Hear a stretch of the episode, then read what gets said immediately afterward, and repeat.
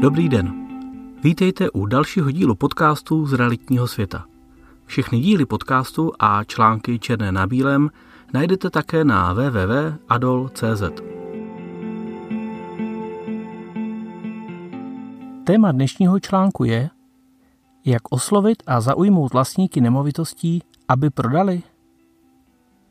Mnohem těžší, než technicky zrealizovat nákup nemovitosti, je zaujmout jejich vlastníky, aby vám nemovitost prodali a ideálně za co nejvýhodnějších podmínek. I realitní obchod lze totiž zahrát mnoha způsoby, stejně jako partii kulečníků z úvodního obrázku. A je vždy jen na vás, jak to celé vymyslíte a jakou cestu si najdete. Dnešní článek, jak oslovit a zaujmout vlastníky nemovitostí, nemá být návodem pro podvodníky. Chci vám ukázat cestu nebo určitý námět, jak o výběru nemovitostí seriózně přemýšlet a jak vytipovat vlastníky ochotné prodat.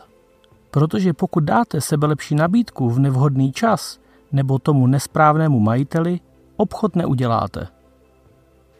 V Adolu umíme pro klienty zpracovat různá data o vlastnících nemovitostí, kteří jsou pak osloveni, například dopisem, určitou obchodní nabídkou. Záměrně neříkám, že jsou osloveni nabídkou na odkup nemovitosti.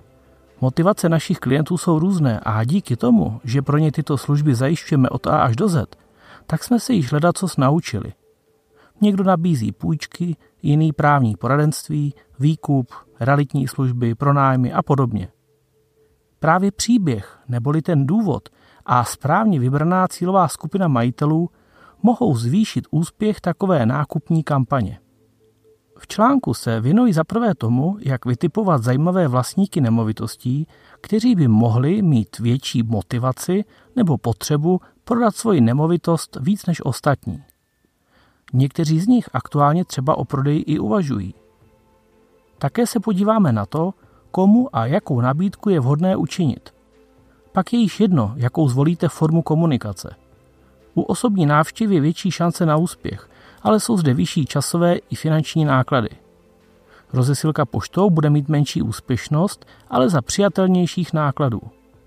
Sociální sítě a dohledávání telefonu může být zase pracnější. Pojďme se nejprve podívat na nezadlužené nemovitosti. S nezadluženými nemovitostmi je z pohledu získání zajímavější ceny jedna potíž. Lidé, které potkáváte na ulici, totiž nemají na čele napsáno, že mají nemovitost a pokud ano, že ji zrovna chtějí prodat. Pokud ovšem najdete nabídku na prodej nemovitosti na internetu, můžete se připravit na to, že vlastník se o prodej aktivně zajímá. Pravděpodobně si ověřil reálnou cenu nemovitosti nebo má svoji představu o ceně, kde mohou hrát roli emoce. Navíc může mít realitního makléře, jehož úkolem je pro něho získat cenu co nejvyšší. Pak je to otázka vyjednávání a snahy zjistit, jak moc je prodávající nucen prodat rychleji a třeba právě i pod cenou. Drobná poznámka. Pro hejtaře, rejpaly a mravokárce, kteří právě kroutí hlavu nad tímto textem připomínám, ať si na článek vzpomenou v supermarketu u regálu s potravinami, kterým končí doba spotřeby a jsou nabízeny za 50%. Případně dámy při návštěvě butiků po sezóně, kde se již těší na výprodeje za 20 až 30 původní ceny zboží. Prodej a nákup nemovitostí je stejný, jen o jiném objemu peněz. Z veřejně dostupných informací získaných z katastru nemovitostí bych osobně přemýšlel nad následujícími skupinami lidí. Ti totiž nemusí být k daným nemovitostem již vztah, nebo je dokonce vlastnictví a zpráva takových nemovitostí zatěžuje. Ač je to pro někoho nepochopitelné, klienti nám opravdu potvrzují, že se prodejem takových nemovitostí vlastníků mnohdy uleví. V rámci nezadlužených nemovitostí bych zkusil oslovit toho, kdo například vlastní určitou nemovitost a nežije ve městě nebo v okrese nebo kraji, kde se nemovitost nachází. Nebo toho, kdo nemovitost nedávno zdědil. Může být někdo, kdo má více nemovitostí, například více bytů. Nebo bych oslovil někoho, kdo je starší než x let, například 60, 70, 80 let. Můžete oslovit někoho, kdo žije v zahraničí nebo někoho, kdo vlastní určité typy nemovitostí, které nepotřebuje k vlastnímu bydlení, například chaty, garáže, ateliéry, bytové domy.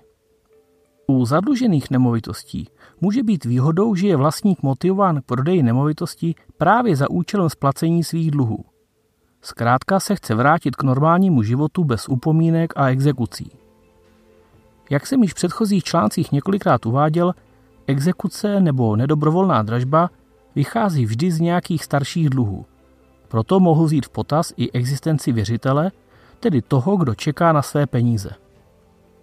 V rámci zadlužených nemovitostí tak můžete rozšířit výše uvedené skupiny lidí o ty, co například mají na své nemovitosti exekuci.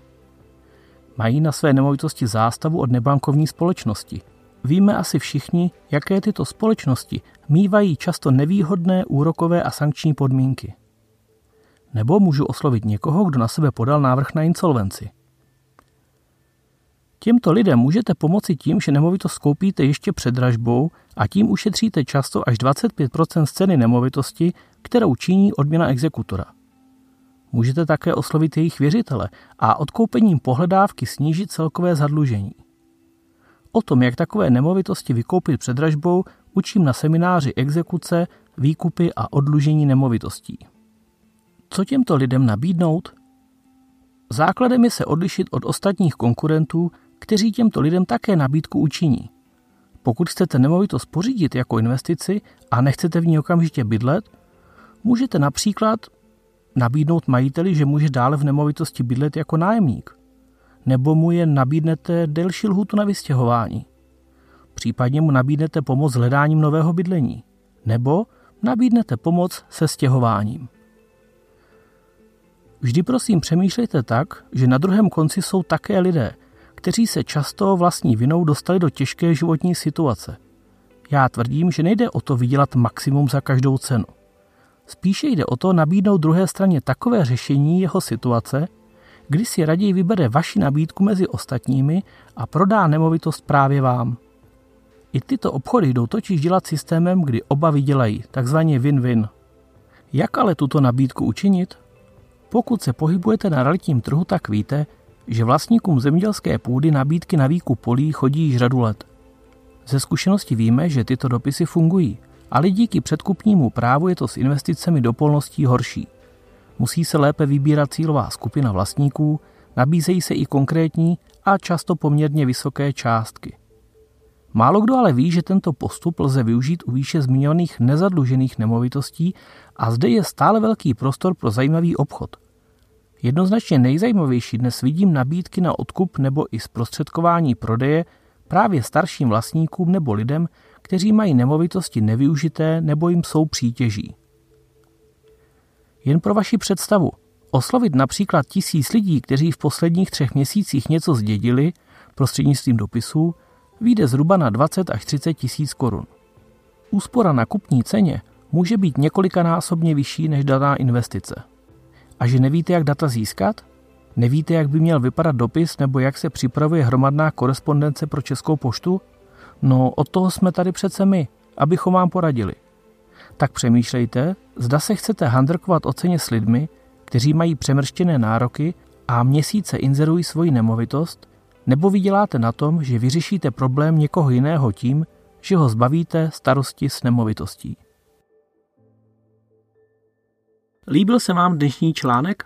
Můžete přidat svůj komentář, like nebo článek sdílet na našem Facebooku, Twitteru, LinkedInu nebo na blogu našich stránek www.adol.cz.